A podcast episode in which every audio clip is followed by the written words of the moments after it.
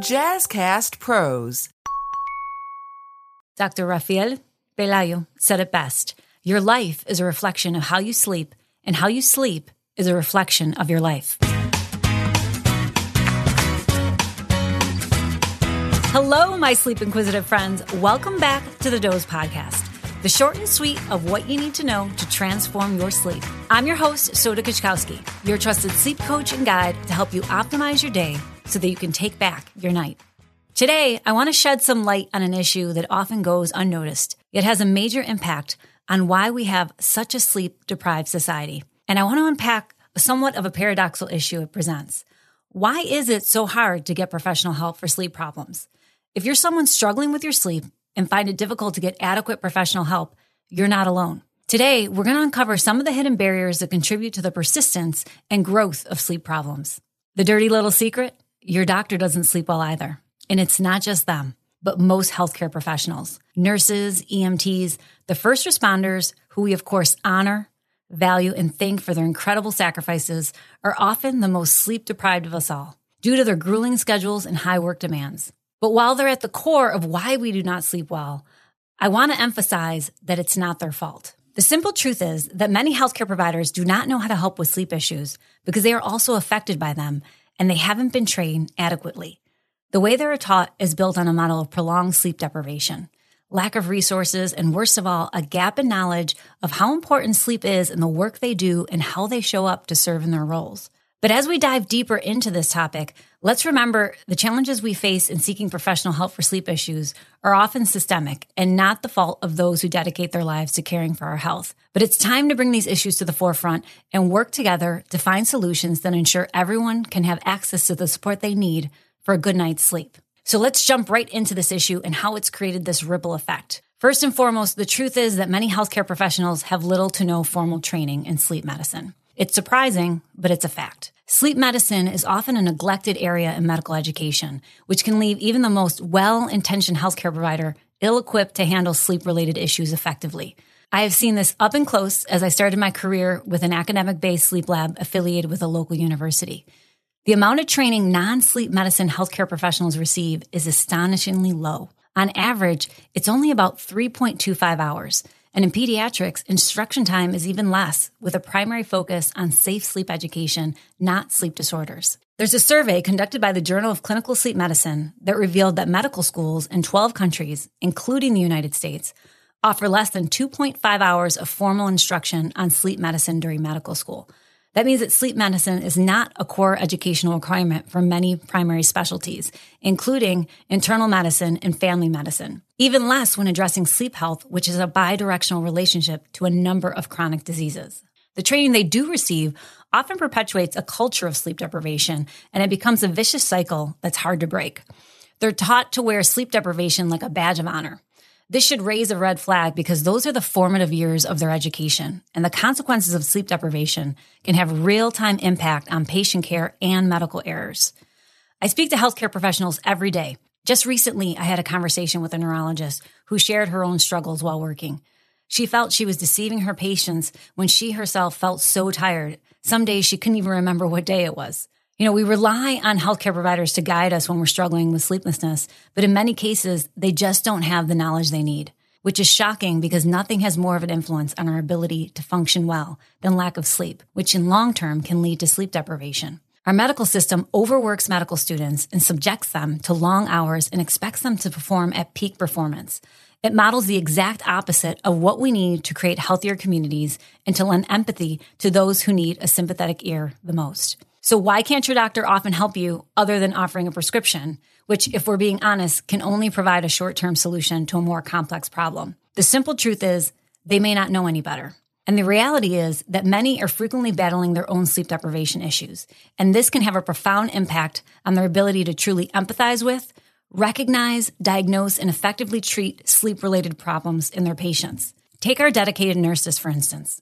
They're often expected to stay awake for extended periods of time and to endure the burden of sleep deprivation as if it were a badge of honor. This takes a toll on their health, robbing them of precious years and compromising their overall quality of life. It's a paradox, isn't it? We turn to these healthcare professionals for advice, yet they often find themselves far from the picture of health, especially when it comes to their own sleep. The combination of long working hours, irregular shifts, and high stress environments creates a perfect storm that can profoundly impact their own sleep health.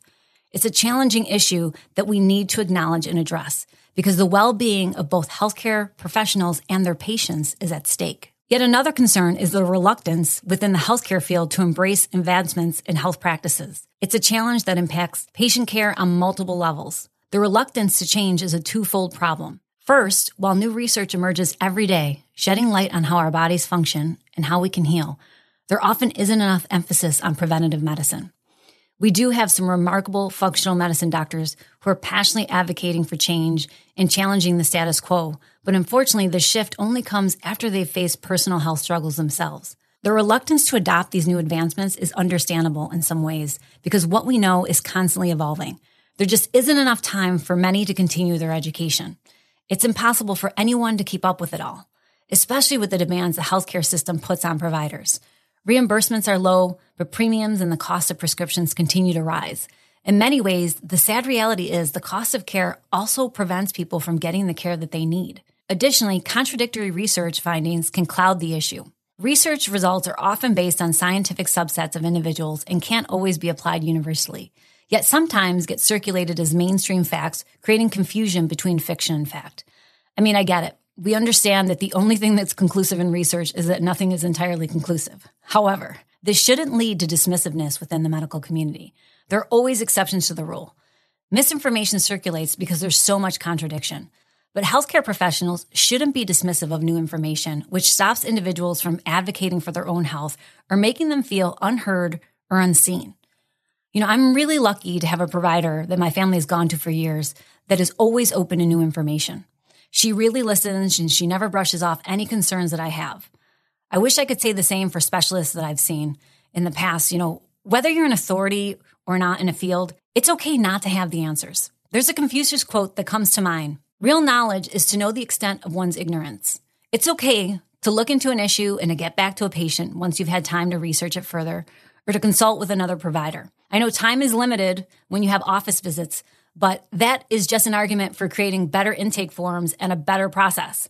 And perhaps adding a sleep screening tool to all visits, it could be the missing link. You know, I'm going to say it when you don't get proper sleep, it can trigger a cascade of health issues that might result in medication use, which can in turn lead to even more problems. Sleep has to be part of the conversation.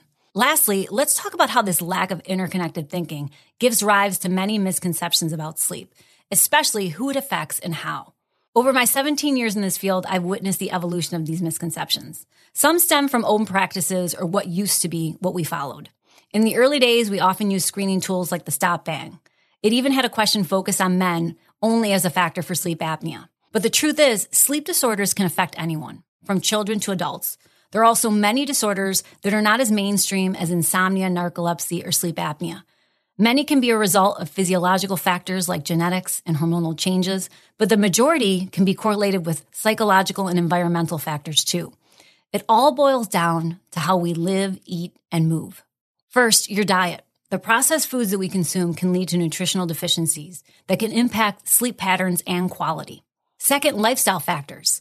Things like air pollution, air quality, the products we use, even the materials used in our furniture and our clothing can affect our breathing and internal health. Exposure can be a risk factor for sleep disordered breathing. And last, our lack of self care, the mismanaging of our stress. Poor sleep affects mental health. It can heighten stress levels and make existing anxiety worse. It can exacerbate symptoms of depression and contribute to mood disorders. How well we sleep just doesn't get the attention it deserves. Instead, there's a stigma attached to it. For instance, Women who express concerns about sleep or fatigue are often referred to get their thyroid checked, or their symptoms may be attributed to motherhood or a busy schedule. However, women often face a unique set of challenges that are multi component in nature, including behavioral, hormonal, and sleep disorders. The misconceptions that sleep disorders only affect middle aged, overweight men finally needs to be shattered. They can affect anyone, and the way they present can differ between men and women. Women often endure sleep issues for longer before seeking help. This may be because some research actually indicates that we have a higher threshold for sleep deprivation and that we also tend to need more sleep than men as we use more of our brains. but you don't have to believe me, the link to the study is below. But back on task. we need to make a real change. There needs to be a cultural shift in how we view and prioritize our sleep. The sleep is for the weak, hustle harder mentality simply doesn't lead to a successful or a fulfilling life.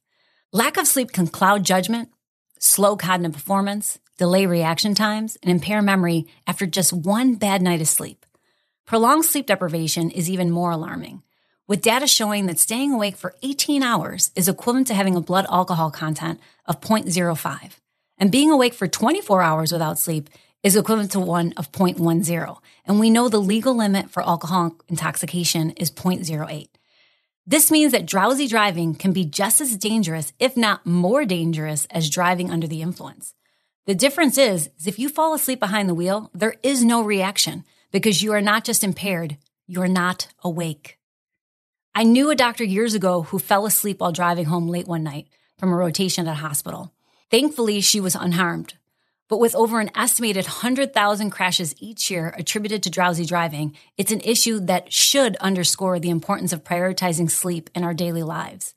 This includes bringing it to health and wellness management programs, in creating healthy workspaces, and including what is taught in our schools. Getting a good night's sleep is critical for overall well being. However, for far too many people, it remains just a distant dream. As we have discussed, the healthcare system might not always provide you the support you require.